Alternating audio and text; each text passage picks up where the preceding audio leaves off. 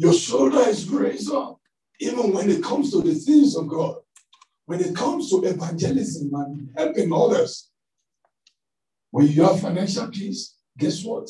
Most of the troubles and the worries that drains your health, that drains our peace, is taken away. That's the reason why today, as part of the courage the Lord is giving us from above today, we want to listen as well to somebody who is seasoned in this area of financial advice, financial counsel to families, to individuals. You know, when we talk about American dream, American dream is a is a dream that gives one peace if you are able to attain it. Many have money, but they don't have wealth. It is good if you can begin to create wealth, even with the little that you have. And that's the reason why this morning I want you to fasten your belt very briefly. My servant of God, he's been here before with the family. Uh, I want to recognize, first and foremost, the pillar, the solid rock that is holding the back, the backbone of the servant of God to be able to do what he's doing all around. Mm-hmm. And the entire family that are here tonight. I mean, this morning. I want to appreciate Pastor Delise Eliason.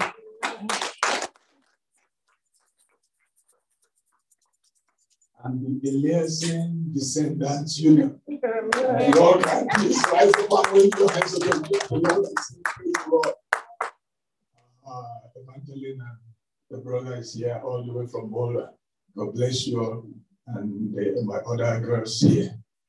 Amen. Amen. Can you scream, Praise the Lord? Praise the Lord. Hallelujah. Amen. Amen. At this time, I want you to make notes and I want you to prepare to ask questions because there will be question time. It's a seminar today.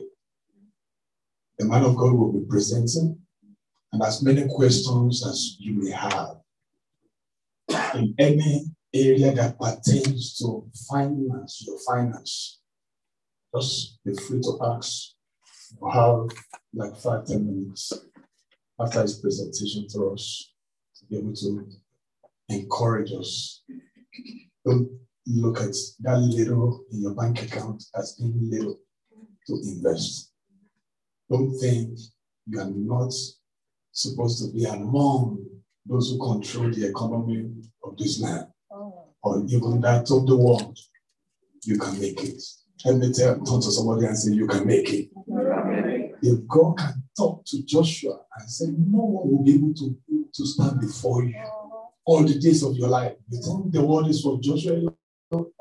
Joshua was not even in the covenant that we had. It was not in the time of grace. This time is your time. Let me put your hands together and right. Pastor Emmanuel Elias. Amen.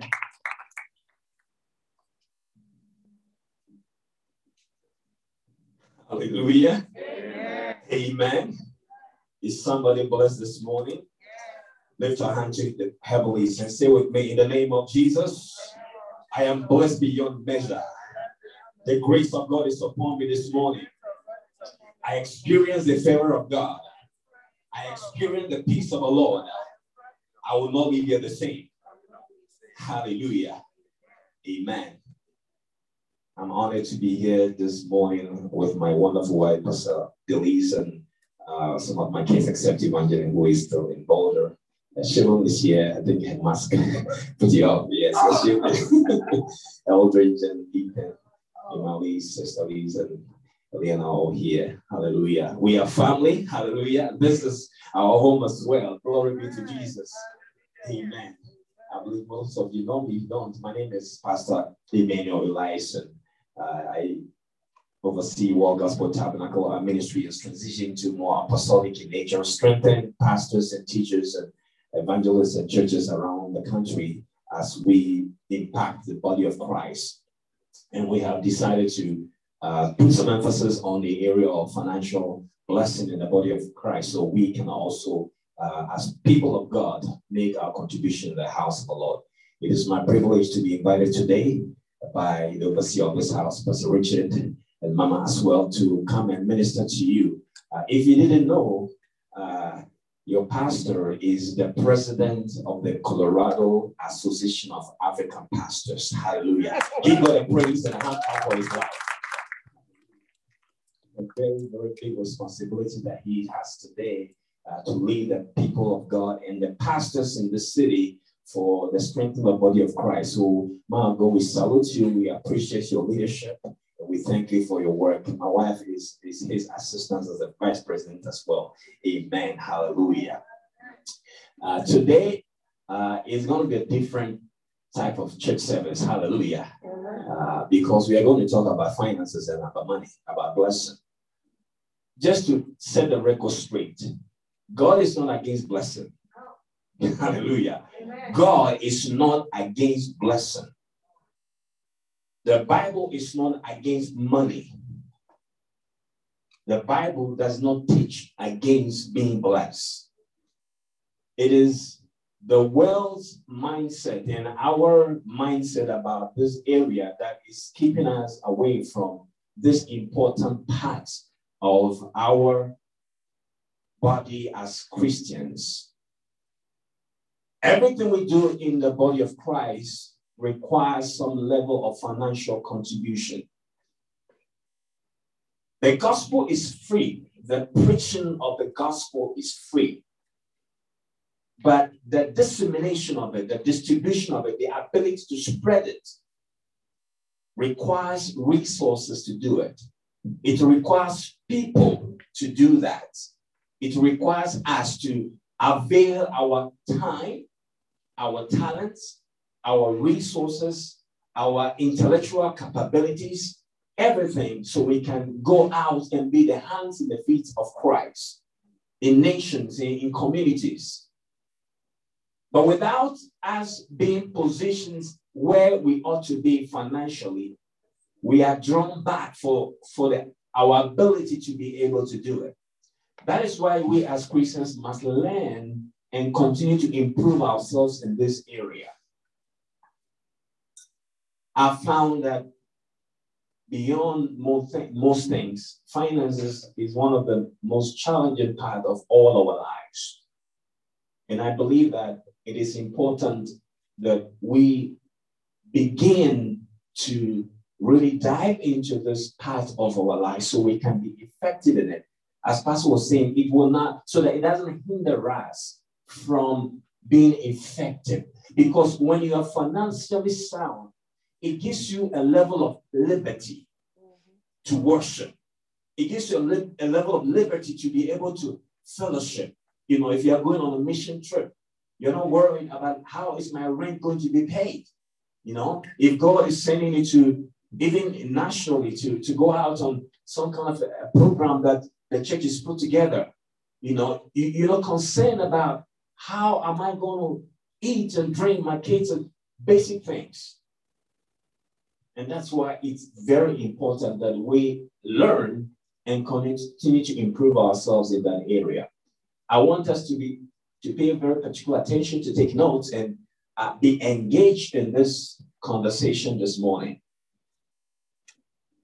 I'm a financial professional, but most of my work, I focus a lot within the body of Christ, the communities that we serve. And I feel like it requires some of us to understand this part of the world so we can accurately communicate to our own people. Hallelujah. Amen. I'm going to lay a few biblical foundations before we dive into some of the practical parts. If you want a title for you know what I'm sharing today, you know, you can put out divine empowerment for practical success. Divine empowerment for practical success. Pastor told me that this is a season of courage, a month of courage. So let's let's turn to Joshua. Joshua's chapter 1.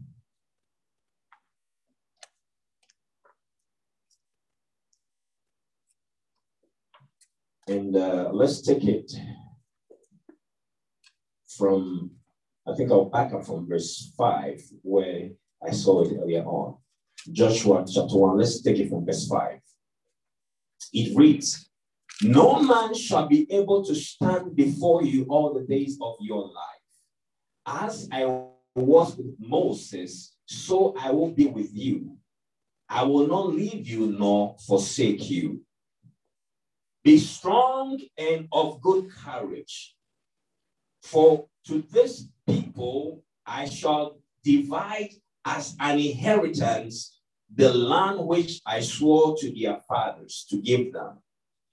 Only be strong and very courageous, that you may observe to do according to all the law which Moses my servant commanded you. Do not turn from it to the right hand or to the left, that you may prosper wherever you go. Verse 8 says this This book of the law shall not depart from your mouth, but you shall meditate in it day and night, that you may observe to do according to all that is written in it. For then you will make your way prosperous, and then you will have good success. Somebody shout amen to that. So when Joshua takes over from Moses, we find these are some of the very instructions that God gives to him to position him for his leadership of the people to the next assignment. All of us, we have an assignment. God has a specific assignment for us. We all have gifts and talents and abilities. We all have divine grace placed upon us. There is an anointing upon you. The anointing that is upon you is not only meant for this sanctuary, the anointing over your life is not only meant for this four corners of this room. It is supposed to impact the world. It's supposed to impact our communities. It's supposed to impact your workplace. In this book, we are told, he says, you ought to meditate upon this word day and night. Nobody is able to stand before you. He says, I'll be with you throughout your years. If you can do it, you will experience good success. You may have read, let's go to Deuteronomy. Again, I'm laying some basic foundations for us as we build up on this. Deuteronomy chapter 8, verse 18. Deuteronomy 8, verse 18. Hear what the word of God says. It says, And you shall remember the Lord your God, for it is he who gives you power to get wealth, that he may establish his covenant which he swore to your fathers as it is this day. Shout amen to that. Amen. I'm reading from the Bible, mm-hmm. not from my textbook the text of God. He says that you will remember the Lord your God. For it is He, it is who God that gives you power, that empowers you divinely, that gives you that courage, that gives you that ability, that gives you the grace it is God's will for you and for me to be empowered, to get that level of courage, that grace, to get wealth. So, according to scripture, it is God's will for you to be wealthy. I don't know what you think, but what this is what I read according to the word of God, it is God's divine desire for you and for me to be wealthy. If anybody tells you otherwise, point the scriptures to them.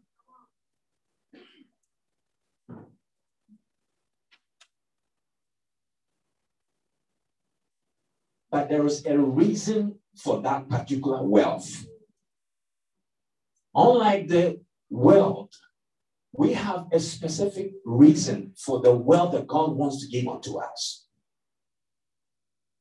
He says that he may establish his covenant, which he has sworn.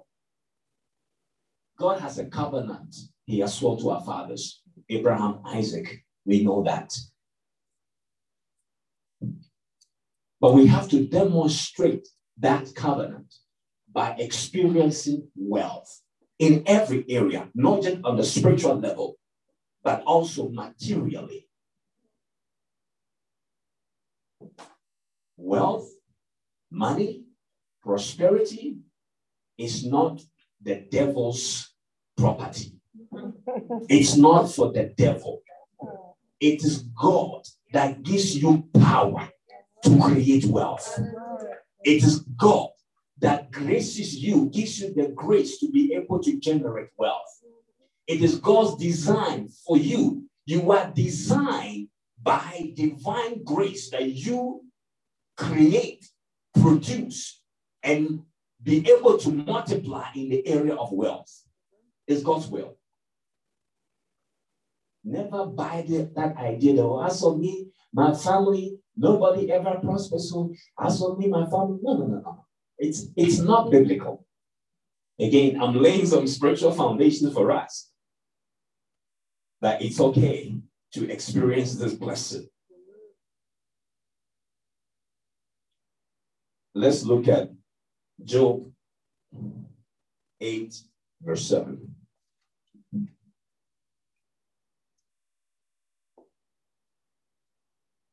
He says, though your beginning was small, shall be small, yet your latter end will increase abundantly. Shall amen. Though your beginning may be small, yet your latter end shall be great. Though you may have come from a humble beginning, but your latter end shall be great. Though it was not so good during last pandemic and everything was downside up, but the greater end is still available for you. Though your family has never ever produced any millionaire, yet if you set your mind to it and believe the word, you shall be the first to make the mark. Though your beginning may be small, it doesn't matter where you begin. It's not about how you begin, it's how you end. It's not how you begin, beloved. How are you ending the race? All of us have the same playing field, the same blessing, the same opportunity. It's in the Bible, right here. Let's take a couple of more. I'm, I'm trying to lay some foundations, giving you the tools from the Bible that as we dig deeper into some of the practical steps, it's not like, you know, well, this is only for the world. No, it's right for us. Hallelujah. Let's look at uh, 3 John chapter 2, I believe, in verse 2. Yeah, 3 John. The letter of John, the third letter of John, I believe.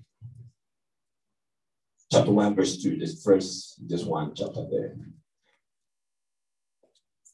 verse 2. Okay, it reads this. 10 John 1, 1, chapter verse 2. Beloved, I pray that you may prosper in all things and be in health, just as your soul prospers. Hallelujah. Beloved, Christ Peace Ministries. Beloved, he says, I wish above all things, some version says, that ye may prosper and be in good health, even as your soul prospers. This is a season where being in good health is so important. Hallelujah. Being physically healthy is important. Being able to prosper is important. He says, as your soul prospers. But then is that it seems to we seem to have focused all our attentions on our soul's prosperity. Yeah, I mean, have you seen that we don't have to be born again, again, again, and again, again, and again, again, again? No. If we confess the Lord Jesus Christ as our Lord and personal Savior, if you believe in our heart, we are saved. He has finished the work on the cross for us. We don't have to repeat anything. By faith, we receive it, we believe. Mm-hmm. But our lives continue. It's a journey thereafter to be able to experience that new life in a practical sense. So our soul prosperity it seemed to be the, the thing that we have focused so much on, neglecting the fact that there are other aspects that goes along with it. This letter is saying that he hopes, he believes, he to Gaius, he says, I desire, I pray, I anticipate, I envisage that you may prosper in all things, that our wallets may also prosper, that our bank accounts may prosper, that our careers may prosper, that our businesses may prosper, that every aspect of our lives may prosper, even as our soul prospers, even as we stay in good health.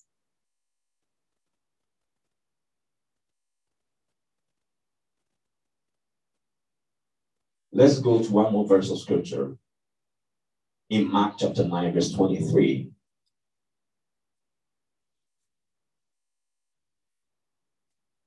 It reads, Jesus said to him, If you can believe, all things are possible to him who believes. So, amen.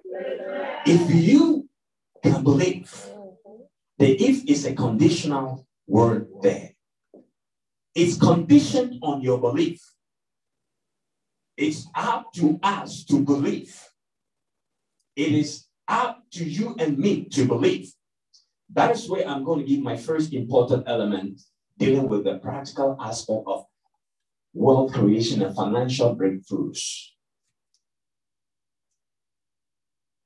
I can categorically tell us that whether you are rich or poor, or you'll be rich or poor, whether you experience a financial breakthrough of any level or not, is all dependent on your belief.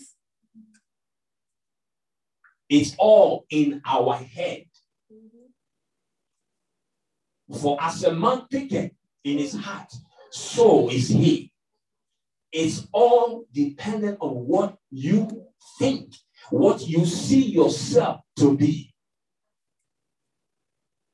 This is the key factor that distinguishes between those who excel and those who do not. Because even though your beginning may be small, greater shall be your latter end. But what are you thinking? What is your belief system? How do you see yourself in this area? Let me make it clear. There is no lack of money at all, ever. There is enough money for everybody on this planet Earth. Enough resources, gold, silver, diamond, everything is in abundance. If you read Genesis chapter 1, God, when He created everything, everything was totally in abundance. And He told the first man, woman, have dominion, exercise dominion. I give you power, rule and reign. Whether we take our portion of what is already us for us or not depends on how we see the world. This is what the quote unquote rich people won't tell you. But it is in our belief. And we call ourselves believers. Hello? Hello. We call we are we believers? Yes, we are believers. But the one thing we don't believe is that riches and blessings are our portion. We have been taught to think and to believe that we have to really suffer to be blessed. We have to struggle. I'm talking to immigrants for all parts of Africa. mostly Nigeria, here, Ghana, wherever, Ivory Coast, or whichever country you come from. We have been taught to believe that there is not enough. You have to struggle. You have to go through pain to be able to experience any financial blessing. It's not true. It's a lie. I'm telling you. If you understand how this system works, you realize that God has blessed us abundantly. And his desire for us is not to suffer, to struggle, to be able to experience the blessing he's already placed here for us. So the first thing is to examine our mindset of how we think about money, finance, and breakthroughs financially. Because by God's design, if you don't believe it, He cannot release it to you. It is it's going to go contrary to the principles of nature and to the laws of God. That if your capacity is not designed to be somebody who holds a certain level of wealth, you will not be able to receive it. Because what happens is that when it comes to you, it will damage you. You, you are not ready to contain. Somebody said, I believe Jim, Jim, Jim Rohn, he said that, you know, you better become a millionaire fast before somebody gives you that money. Because if you don't, in your head, in your mind, in your capacity, when it comes to you, it will destroy you. That's why you hear a lot say that, especially in the sports world, many people become millionaires or get a lot of money and they just end so badly. Or people who win lottery. You've had, you can research yourself that a lot of people win lottery and give them just a few years and they're back to where they are. I read, had someone say that if the world's riches were to be distributed and redistributed evenly amongst everybody, give it a few moments, it will all shift back to where it came from. Just like that. It will all shift back because of the kind of system that is being operated, the kind of mindset that we have. So I challenge us today, just as we believe for healing, we don't have problem to believe for healing. No. We don't have problem to believe to be saved. The same way you lift your hands and Lord, I raise my hands and I repent of my sins. Come into my heart. I believe today my life is changed. I'm no more the same. No devil can fight me. No demon can fight me. I am renewed in the name of Jesus. The same principle of belief, the same way you came to Christ and you believed, the same way you received healing of any sickness, is the same way you receive the blessing of financial breakthrough in your mind of believing. The same way. Once that part is settled, which is our mindset of it, now, naturally speaking, this is what happens. Your friends begin to change. Some people that you work with, suddenly they unfriend you on Facebook. You don't understand why they unfriended you.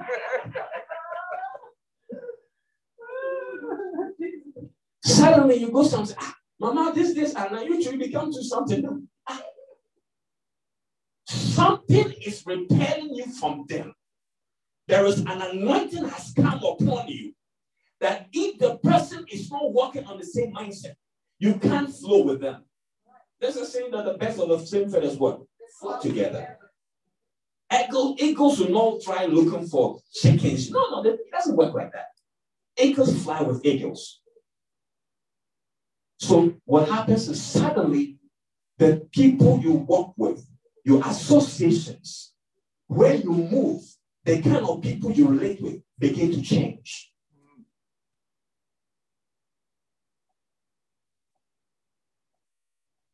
If you look at scriptures, there are people that come into people's life. This is it's because of you I can see my blessing. That's how it is. Your associations change, your relationships change. The people you connect with, you feel connected with, they begin to change. In that, opportunities are presented to you, offers are given to you, ideas are shared with you, resources are open to you. Things that seem to be impossible suddenly is possible. Because God works in the affairs of life through men. Say men. Never discount what God will do through a man. We do not depend on men, we depend on God. But God chooses to use whoever He will choose to use. So on this planet called Earth, men are those who exercise control and power over the things of this land. So when God places you in the right position or right places, people that would normally try to bring impediment to you, suddenly they will favor you.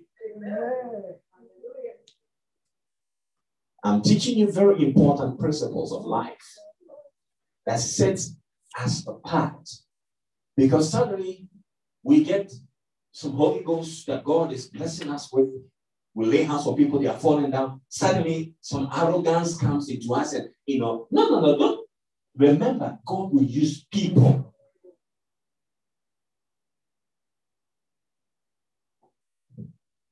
So we have a mindset we have to understand we have the associations that God will place us into that create opportunities.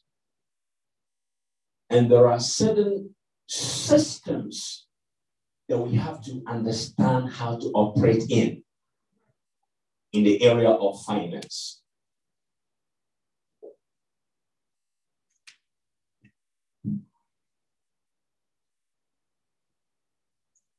We are talking about divine empowerment for practical success.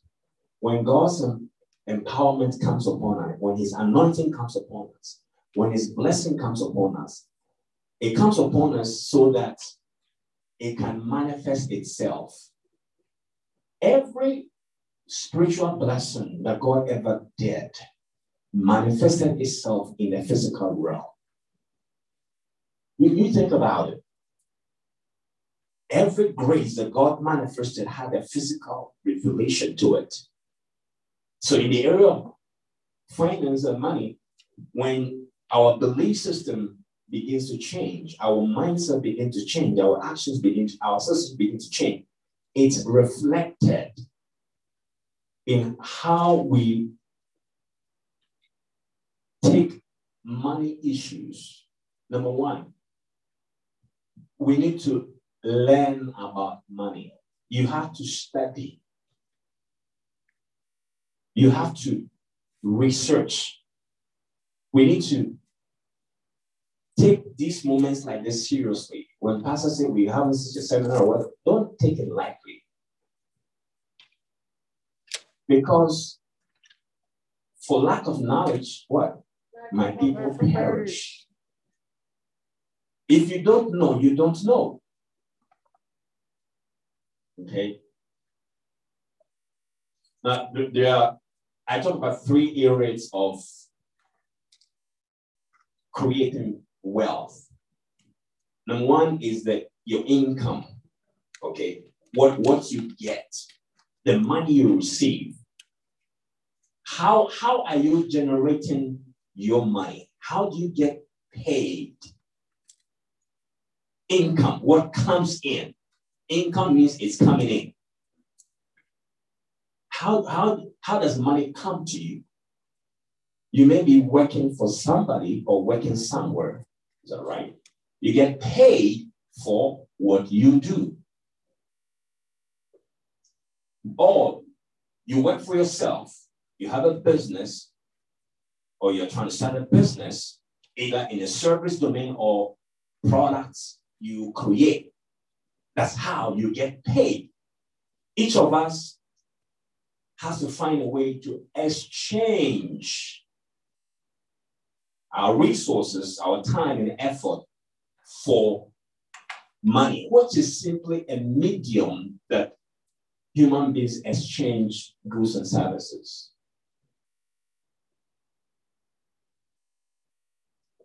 Please understand that wherever you work or whatever you do for work, you will be paid not just by the time you spend there. I know we are paid by the hour, you know, such and such per hour, yes. But in reality, you are being paid for the value that you bring to that organization. So if our work is we work for someone, clock in and clock out for the number of time we get paid, then we are only limited by the amount of time we spend there. So the only way to get ourselves in a better financial situation is to make sure that we are being paid a higher rate. If you are being paid 15 or $20 an hour, then you should seek to be paid more than that. Now, I'll tell a quick story. I remember when my wife and I had our fourth child, I think it was Ethan, is that right? We had to make a decision that, uh, you know, four kids were going to daycare and all that expense involved doesn't make sense. You know, we have to make a decision. One of us should stay home to take up the kids, one of pay daycare and you know and all that other stuff. So we said, okay, you know, she'll stay home and I'll I'll do the work. I'm like, well, to be able to do that, I remember, you know, I was working in an oil and gas company. And like I was being paid what, like I think $15 or something an hour. So I'm like, well, she was working. So we had two family, you know, income family. She actually made more than I did. She was working in sales. So to for, for her to stop working, it means our income will cut off. Is that right? Well, guess what? Expenses doesn't cut off. the rent is the same, everything is the same. So to be able to make it work, I decided, I said, okay, well, I have to go to my boss and tell him that I need a pay raise. so I did go to my boss and I told him. And by then, I think I may have finished my master's program, I believe. I'm not quite sure, but I went to him and told him, look, I think I'm, I'm very skilled at what I do. I mean, I have a lot of, you know, input I put in the company. I think I deserve to have an increase in my pay. The white guy, yeah. yes, I did. He looked at me and, you know, it's okay, no problem. He increased my pay 100% from $15 to $30 an hour. Yes. He did. That put us as a place that she could quit her job because, you know, I'm a man of faith, but I'm also pragmatic, trying to calculate to make sure that everything's in place. That her income dropping off will not impact us as a family. Because I went to ask for my value to be increased. I'll spend the same time there, but my value went up. That is how you increase your income by being paid a higher rate. Sometimes it may mean you have to improve yourself, take a you know a better course in your area of your field. Maybe you're in a medical field or whatever. You started as PCP or CNA. Well, you take a few courses to the next level, you know, next level, you know, register, whatever else takes you so you command that level of income you can negotiate yourself up. Hallelujah. Amen. we have control over that. Now, if, and that is when you are exchanging your time for money. Some of us may be just working in businesses for ourselves. You need to know how to make your business profitable, charging more for the same work by providing best value for people. Whatever it is, our income is a critical part for what you receive. And if our income level is small, it doesn't matter how much effort we put in. We spend so many hours, hours, and the money doesn't seem to be enough because the rate of pay is very small. But if the rate of pay is high, you can put on the same number of hours or few hours and you have more income that frees your time to be able to improve yourself even more for other opportunities or devote your time for more opportunities or maybe just serving the house of God if that's a part of your passion. So income. Say income.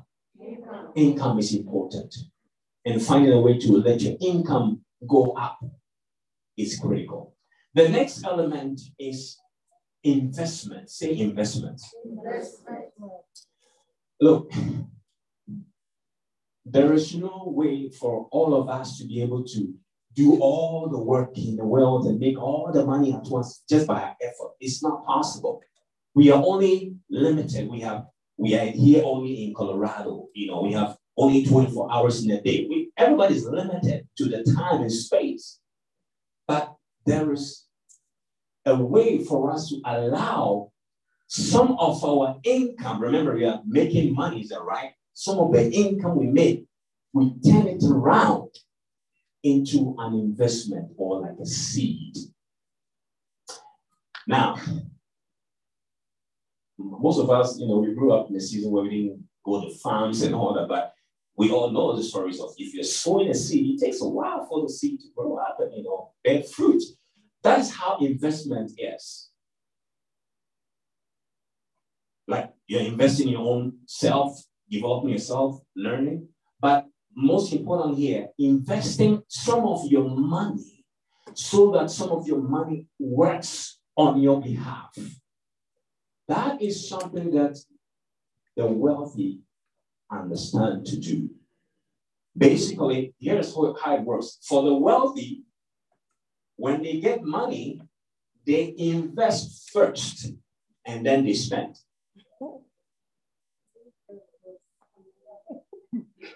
Let me repeat. When the wealthy gets his or her money, they invest first, and then what is left now, they spend it. When the poor gets money, they spend, and then if some is left, maybe.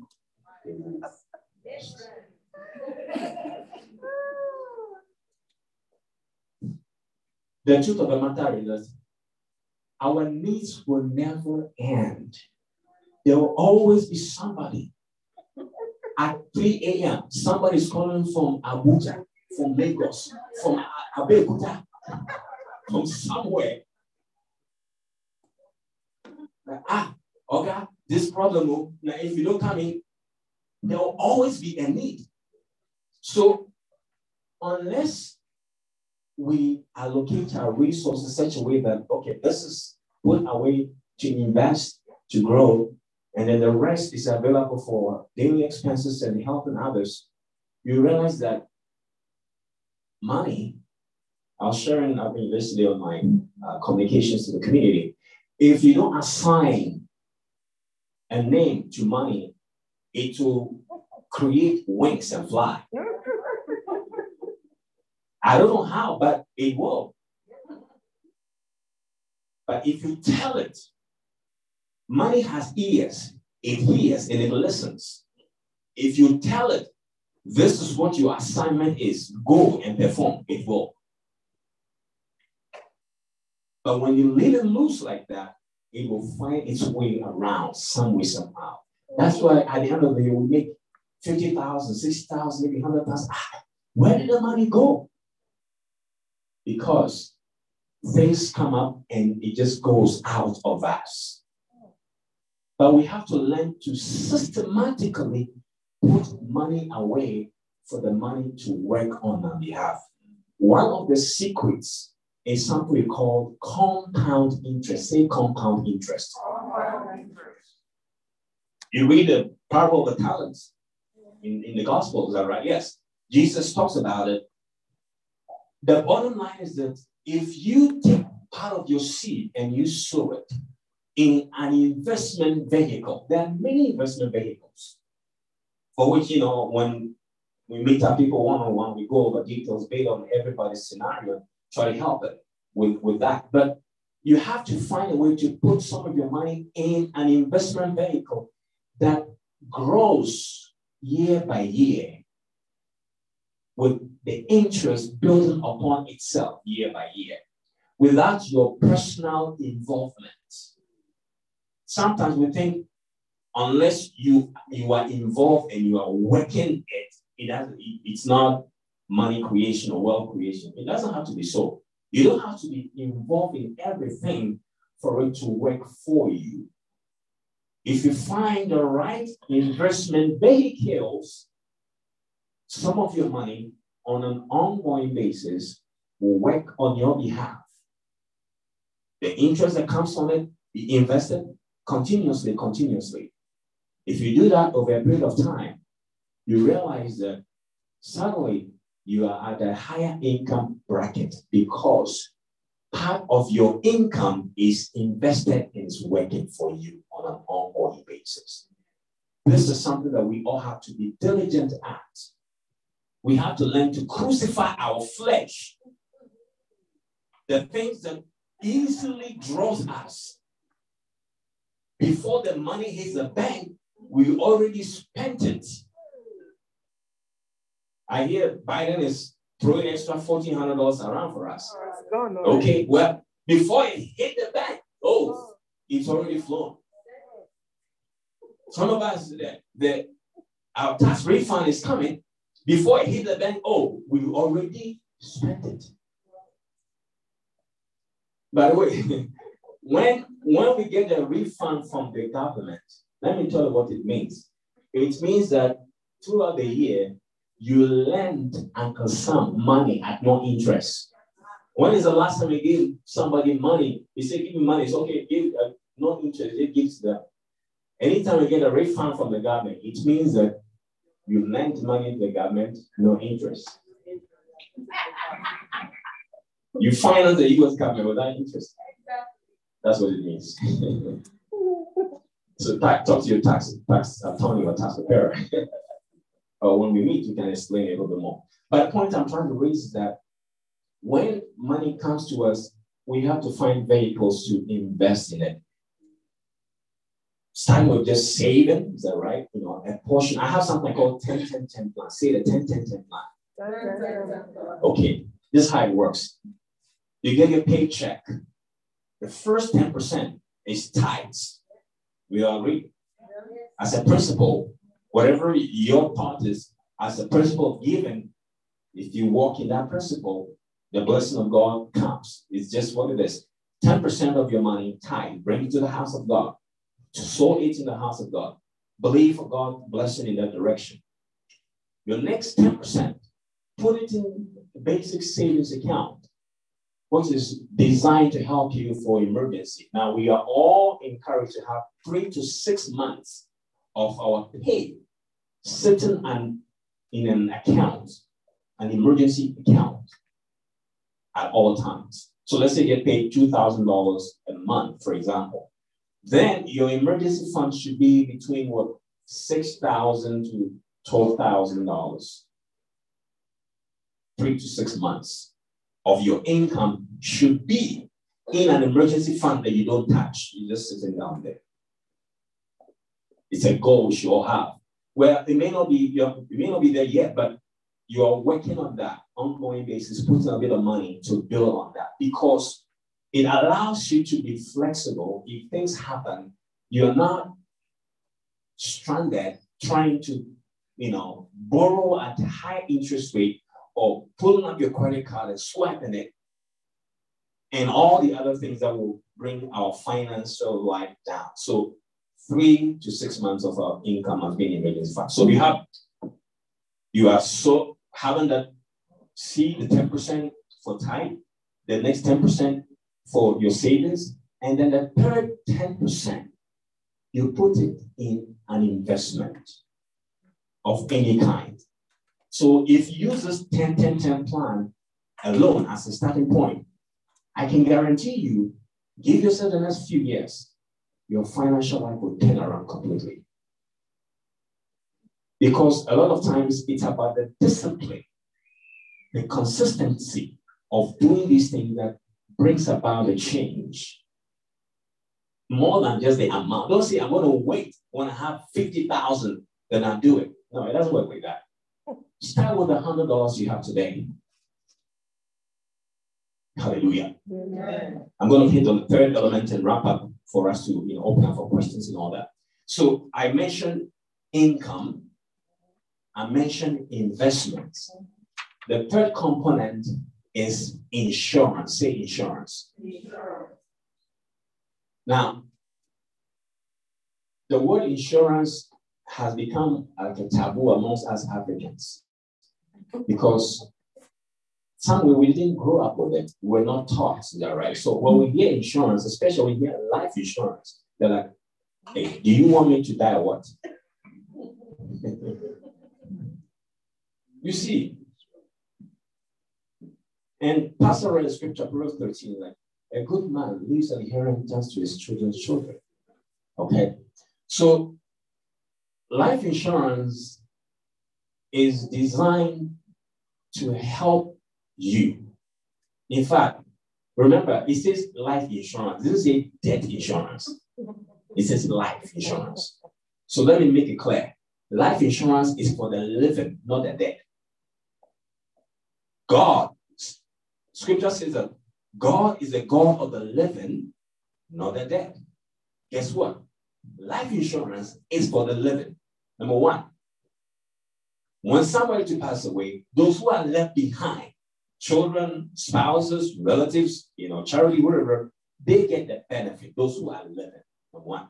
Number two, there are life insurance programs that have something we call living benefits, whereby whilst you are alive, God forbid, if the enemy try to strike your body with physical illness, whilst we pray from this altar for divine intervention, if you are home recovering and you can't go to work, that insurance contract will give you money so you can pay your bills in the meantime.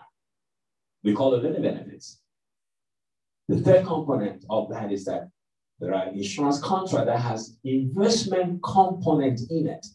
So as you contribute, you are doing the second element we talk about investment. It allows you to save and build up equity or growth or resources within the contract. So at the end of the day, no matter how you look at it, you are providing protection for your family, but you're also protecting yourself against, God forbid, the illness that attacks your body that this prevents you from going to work, but also saving and investing for your future. So insurance in general is an important feature. But do you know that auto insurance is required by law? If you have a car, by law, you have to have what? Auto insurance. If you don't, they'll pull it up, get a ticket, whatever. Okay. Medical insurance, yeah, until Obamacare had its own situations, it's kind of also required. Is that right? But life insurance is not required by law. Now, let me ask you this. What is the probability that somebody will actually have an accident? Maybe, maybe not. We all pray divinely for His grace for protection on the roads and as we drive carefully, is that right? But we sometimes go months and years and years without having to deal with any, you know, car, you know, getting a wreck or anything like that. However, we have to pay because it's the law. It's mandated. Whether you somebody hits you or not, hit something or not, it's not required. You have to do it. You don't have to go through an accident. You pay because the law says you have to pay. But when it comes to life insurance, well, if Jesus doesn't tarry, okay, and we keep living, how many years you want to live? Tell me. 100, 120, whatever. How many years you believe God to live? Okay, good. At some point, six feet down the ground, you all go there. Everyone does. Mm-hmm. Because remember, that is not the end of us. You are spirit man. This is just a physical body, a suit you carry for today on this planet. But some way, somehow, when we are done with our work here on earth, we move on to glory. We pass. So, by all means, if Christ doesn't tarry, we all go through that process. So then, why is it that that which will be needed by everybody is not mandated by law? Because the wealthy, again, are leaving this part of the system to those who understand, who take the necessary steps to secure their position and the portion of the wealth of this land to be able to transfer it to the next generation. That's why the rich continue to be richer because they do that and they transfer wealth to the next generation. And the generation after continues to go richer, richer, richer. And those who don't understand these systems do nothing. And the generation after generation live in the same system. And I believe that it's time for us to break that cycle and have the money, the tools to be able to experience that blessing and the empowerment that God has for us. As a simple thing, if we work on our income levels, we invest practically, and we ensure ourselves the blessing that God has spoken in these scriptures we've read will be experienced by us in a practical way so we can have the freedom to worship and to help the body of Christ do what it ought to do. That is what I believe that we have to be studying and putting into action on a regular basis and reviewing on a regular basis so we can attain the goals that we want to attain. I chose to be very, very simplistic rather than be more technical in those things, but we do the technical things, but we meet up one on one to try to look at these specific concepts. But I'll open up at this point for questions, comments, or things maybe I mentioned or I didn't mention you want to, you know, uh, ask to uh, for, for this moment. Hallelujah. Amen questions, comments, specific concerns, you know, areas you want me to touch. Hallelujah.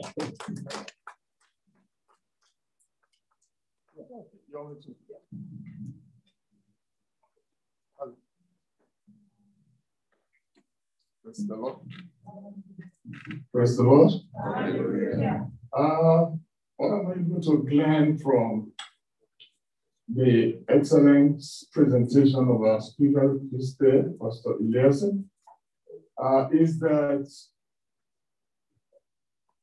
the wealthy, I mean, money works for the wealthy ones, while the poor actually work for money. Mm -hmm. I hope we get that. Yeah. Yeah, money work for the wealthy, while the poor actually work for money.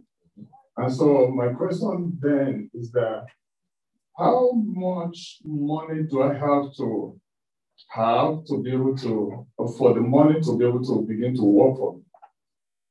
Very, very good question. I think one of the simplest way is to, if you use a 10 10 10 plan, I think it's a very simple way to do it. So let's say you make 2000 take $200 as a starting point, yeah, right? But the point is that no amount is small when it comes to allowing money to work for you.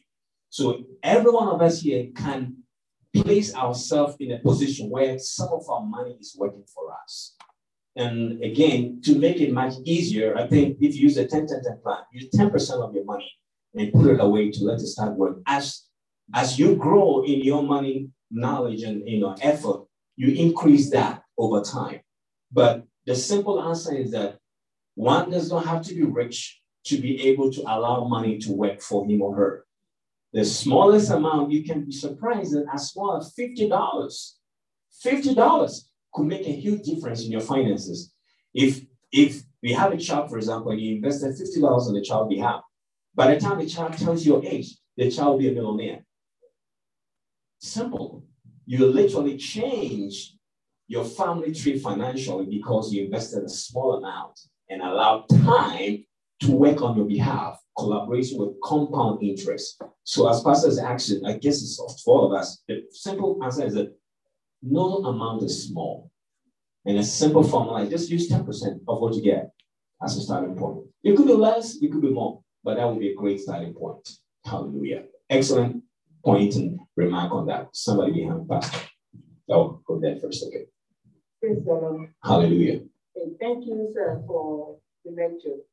Uh, my question is I have three questions. So the first one is what is the difference between traditional 401k versus Roth 401k and Roth IRA? Okay. Which one is better? Okay. Is it all the three no, questions? One question. one question. Okay. The second question is about I remember I asked this question as their parent, social security, and investing in its stocks. Okay. And then my the last one is okay, when do you pay your tax? Is it after you remove your 10 10 10 plan or before you Okay. let, let, me start from there. let me start from the thing that was on a pastor. Hallelujah. Good question. So the 10 10 plan, remember, 10% of your gross income. You can do it that way, is that right? Or if it's a 10%, if you do a gross income, is that right? So before you pay your taxes, you are paying the money on top of it. So in a nutshell, if some of the taxes goes to the government and some comes to you, then naturally you have to pay the 10% on that also because you give the money before you know you, will pay your taxes, that right? But if you give your money on your net after the government has taken their taxes, you know, pretty much the point is that you give your your 10% now, is that right? And then you save, another 10% is saving, another 10% is investing. Yeah, right. So the timing, it's all if you are paid, you know, every two weeks or once a month or every week. If you get your paycheck, Again, a simple formula is if you are getting the net, if your net income is what you are paying your tithe on, it means that the government take, has taken the taxes away. But if they give you back the taxes at the end of the year, then it means you can also pay 10% on the, on the returns because they withheld that portion of your own money and then you know, they give it back to you. But you give it on the gross, it means that you're giving the money on everything that you earn before they take the taxes. So in naturally, you're not obligated in a sense to want to calculate as well tax. But you're welcome to give. I'm sure the church will be glad to receive. So that's that's my simple answer to that 10. So the 10 10 10 is from whatever you receive. If you want to go with your net income, that's fine. Whatever you receive, 10%, and then your tithe and you know savings and then investing. It's a very nice simple formula. Now concerning 401k, Roth, you know, IRA, and then you know Roth uh, 401k for those who may not understand, just investment uh, retirement vehicles that is available in workplaces. Now, the simple difference is that if it's traditional, what is 401k or IRA, it means that it's called pre-tax. You're not paying taxes yet. Mm-hmm. If it's Roth, it means that you are paying already your income tax on it before you contribute. Mm-hmm which means that when the money comes to you, if it's a traditional or regular 401k or regular or traditional IRA, it means when the money comes to you down the road, now you will pay the income tax on the money. But if it were to be a Roth account, whether it's Roth 401k or Roth IRA, then it means that all the taxes has already been paid. And therefore, when you take the money, you do not pay income tax with a few conditions to it. For example, you know, you have to 59 and a half, you should have, you know, put the money in at least for five years if it's a, you know, Roth IRA, you know, and then other exceptions before you can draw the money out tax free. Okay, we go into a bit more detail, but generally, if it's Roth, it means you pay income tax, you don't have to, you don't have to pay income tax again. But if it's traditional, it means you have not paid income tax. So whatever the tax rate is, when you are ready to withdraw the money, that's what you pay. If today your income tax bracket is say 10 or 15 or 20%, you could have paid the income tax today on it before you invest or you save and let it grow. But if you don't do that and you do it, rather wait until the end to pay, then if the say government changes, the laws changes, income tax bracket changes. And at that time, maybe your income tax is say 45%. You pay income tax at your current income tax bracket. Yes. That's what sometimes when we do, you know, financial planning, we do tax planning, we try to explain and help you understand what is most important and best for you to do it now or later. So you can, some people it work best to do it now, some it works to do later. But that's the important element. And I believe the, the last question you had was difference between PERA, security, and stock investment. Okay, again, people may not understand. PERA is, you know, an investment or retirement account for those who work in, you know, hospitals and teachers and all that. I happen to work with a lot of teachers in the school districts and, you know, you know, people in the healthcare system that contribute to PERA.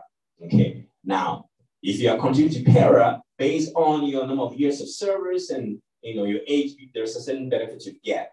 Social Security, however, all of us, if you work anywhere that you make social security contributions, then when you retire, all things being if you get something. If you work for yourself, make sure you're also contributing. So social security, you can only start getting out of it, you know, from it when you're 62. Now, I will recommend everybody's different, but based on general principles, if you can wait, every year you wait, your social security benefit increases by 8%, all the way to age 70. It will increase by 8%. If you take it early, it will decrease permanently. So again, for some people, it may not be realistic to wait because of whatever reason it may be. But when we work with you one-on-one, we can help you understand. So I would recommend everybody know this website, SSA. That's Social Security Administration, Social Security Administration, ssa.gov. I will encourage you to go to that website and create your account. It will tell you how much you are projected to receive from Social Security when you retire. It can help you with your planning. I do it a lot for clients and people I meet with to help you with your planning process. So these are my responses to your three questions. Stocks, as for stocks, it depends on your risk tolerance. You know, how ready are you to lose money? You know, and there's no one answer that fits all. We have to look at your personal situation to make sure that uh, that kind of investment will fit you. But if you already have 401k, you have PERA, I'm telling you, your money is in the stock market already. So if you want to be able to invest more, we have to look at your risk profile to see how risk tolerant or risk averse you. In other words, how willing are you to lose money and take opportunity, and then we can work with you to help you design something that will be helpful. So these are my responses to it answers that. There was somebody behind Pastor before. Okay, next. Oh, so my question is, how do you work with debt? Because a lot of younger people have um, trouble saving because as soon as you leave college, you come out with a whole bunch of debt. They expect you to start paying off six months later. So, how can you incorporate that into the 10 10 10 thing? Okay, question. Before I continue, I, you know, I know there'll be a lot of questions. We not need to pack everything, but I would like to be able to meet everyone if I can possibly. So here's what I want you to do. You know, uh, I want you to take your phone if you believe that, you know, having some time to go through this will be helpful for you, and text your first name and last name to this number. If you can put on the screen for me, 720 75 uh, 575 1505. 720 575 1505. You can put out the screen. Just text your first and last name to that number. That way I can give you a call and set some time to do in a meeting, either in, person or virtual to answer some more questions and put help you to put into practice some of these concepts. The number is 720-575-1505. Just text your first and last name and then we get back to you. But your question, debt. Um, first of all, I, sometimes we do sessions specifically on debt, okay, on debt or credit. I didn't touch on it at all, but credit by itself is not bad Okay, credit is not bad. you have to know how to use it to your advantage. And the system of this country and this world is designed that there's something called other people's money. You have to use other people's money, especially for investing. So it's critical to understand that and know how to work on your credit in order to make sure you are getting the best interest rate and everything. But direct your question about debt, I think part of the financial planning and management is to manage your debt. And I think one of the best things you can do for yourself if you're still young and going to college is to minimize your debt coming out of college. I'm a fan of higher education. I have a master's degree working on so many other things, but I think it's a disservice to you financially in the future to come out of college indebted with hundreds of thousands of debt for a degree for which a lot of people change thereafter and never use it in their careers. So you need to, first of all, take on debt for college that makes sense, but explore other avenues to pay for college. There are many ways you can pay for college and minimize your debt going into college and coming out of college. There are several, you have to put in the work to be able to, especially being a minority or you know, people of color, there are opportunities, the female and everything that you can tap into. However, if you came out and have huge amount of debt, then we have to sit down and look at all the debt you have, what are the interest rates and all the options so that you can prioritize what debt to pay first. Sometimes it may be better, some people to pay the debt with the highest interest rate. Okay, because if you do that, you reduce the total payment over a lot period of time. For some people, there's something called the snowball effect where you want to pay the smallest debt first to give you momentum to be able to, you know, do the next but you have to put a strategy together to see what kind of your debt, whether student debt, credit card debt, and everything you have to tackle to bring all the debt down. Because the lower your debt, the more money you have at your disposal to invest and do other things. And I think that even though I didn't spend time on it, we should all seriously work on our credits. Very seriously. Provide a service like that these days. I don't spend a lot of time, but know, for those who need it, we can try help. But working on the credit is important because anytime I'm going to buy any big ticket item, like a mortgage for new home, or you really need a vehicle to go around or something, if your credit is good enough, then your interest rate will be smaller. So less money is going out and you're keeping more of your money for investing. So to answer your question, to manage debt, first of all, don't create those kind of debt at all if possible. But if it does happen, then we have to prioritize to know which one to deal with first based on the interest rate, the momentum, and the you know, encouragement to help you uh, tackle it. So you're freeing more funds for investing and doing things that is important to you. Last one? That's the last one. Last one. yeah. Um, thank you, Pastor, for the enlightenment.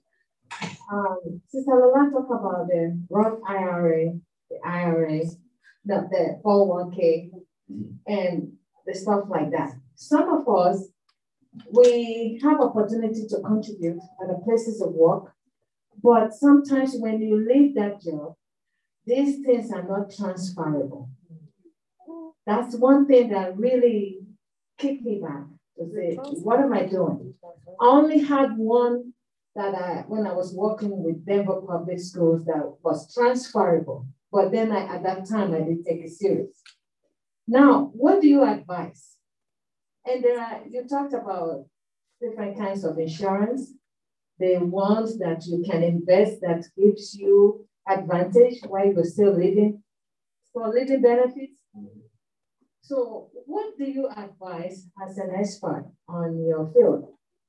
To either contribute to 401k For, mm-hmm. all the IRAs and the Roth and all of that, or to do this kind of investment in the life insurances that your money can also work for you. Because, you know, we in the medical field, we move, we move around. So we cannot sustain any, are there, are there 401ks that are sustainable that you can, you know, move around with? That's my question. Okay, so the, the very short answer is the fact that most 401k plans, retirement plans, you should be able to, if you leave the job, there should be provisions in the plan document to transfer your money, you can mm-hmm. cash it out, you know, there are various options to do that. Unless you look at your specific case to analyze why you can move it. Unless it's like a pension plan where you have to do certain number of years. You know, if you are you have not completed of years that you cannot take the money out, then it's a different. It's a pension plan. But most 401ks are mostly your own contribution. So you should be able to normally transfer to another plan or at least roll it over because something roll over into an IRA.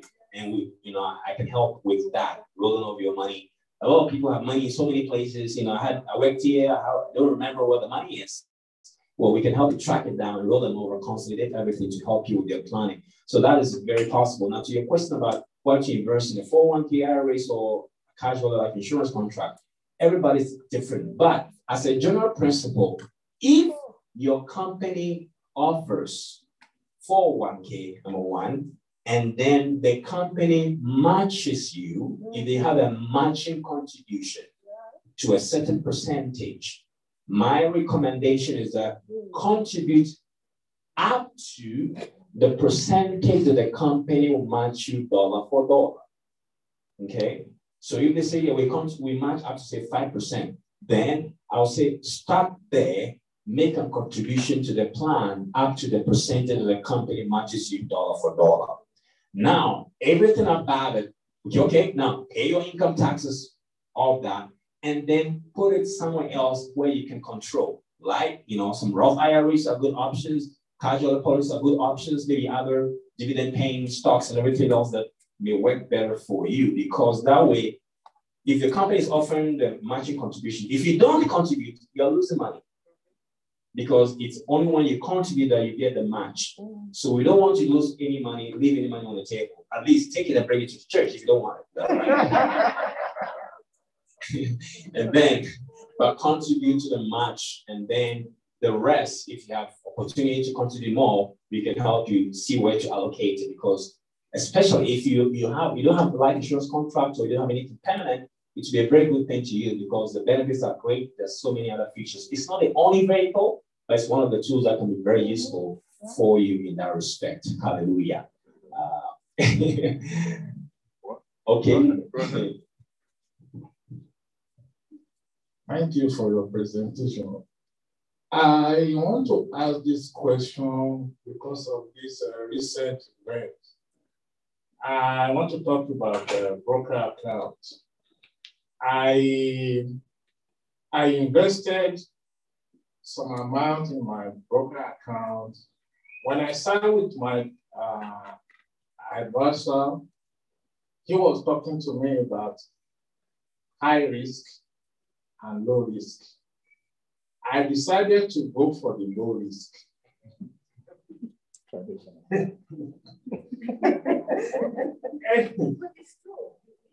anyway, the money is growing, but recently they are calling me to change my mind. From low to, to high. high risk. I've been ignoring them because I know the money is growing. And uh, probably because of the because this has been a long time anyway that I invested this money. And you know the money is growing. Though sometimes when I lose, I don't lose much. I lose, but I don't lose much. So now they've been calling me, writing to change my vibe. So I just want to ask, do I try to, you know, go and uh, talk to them and change my mind and go for probably the high risk or whatever. Okay. Well, the one thing I'll say, you know, from a fiduciary standpoint, by which I mean working in your best interest, it's not your mind that has to change. Is has your risk tolerance changed? Are you at a point where you feel like you can take more risk per se? Because just wanting to change your mind to do something different when your objectives have not changed or your goals hasn't changed it has to be in alignment with your overall financial objectives and goals. Not just because the market is doing well and you want to you know, take advantage of the uh, growth in the market, but it has to align with your financial objectives and your goals and your risk tolerance. You may have to rerun, you know, a financial risk questionnaire again to see where you, you stand in that respect. And then from that, you can make an informed decision because it seems to me like you are comfortable where you are. And it is your money, not theirs. Okay, it's your money. So if you feel comfortable at the rate of growth, in terms of your objective of the money you receive, if everything goes way the ways, then you want to stick with your plan. But if there has to be a change, it has to be in alignment with your goal, not just because somebody is calling and emailing you and writing to you to change your mind. No, it has to be in alignment with your risk profile and risk objectives and financial objectives. That will be the last question, so we can wrap up. You talk about compound interest. Yes. I pay a mortgage of 2000 every month, end of the month. And one of my friends told me, as a compound interest, if I pay 1000 after every two weeks, the years will reduce. So I want to know if that is true. That's true. There is a way to pay a mortgage that will reduce your overall interest on the mortgage. Okay, but you have to do it well. You have to, you know, work it through well. And, and I'm happy to sit with you, to kind of show you and illustrate with you to show how it works effectively. Because again, the banks understand this. And when you try to do it, they sometimes make it even hard for you. Okay. So the whole idea is that a lot of time the interest on your mortgage is calculated at the end of the month or beginning of the month. So if the money is paid towards your principal, if you split it two and pay a certain amount towards the principal, then the total balance left at the end of the month for them to calculate the interest is smaller. And at the end of the several years, you save up. So yes, by principle, it's true, but it has to be done well. You may send a thousand dollar check and it still not be applied to the principal the way it has to. Okay, so uh, if you do it effectively, especially one of the easiest ways, if you have some savings, you pay up one month upfront, done. When that happens, when you send extra money out to the mortgage company, they know you've already paid your month. So any money you they receive, if you instruct them, apply to the principal, they have to be aware. But if you are just sending in your money and you still haven't paid for the month, then even though you tell them apply to the principal, they may not because you still owe the mortgage for the month, and therefore it may not work well for you. So the best is to kind of sit down, you know, text your name so we can sit down and you evaluate that and show you some other options that can be effective to help you that. Great questions. Thank you very much. Bless you.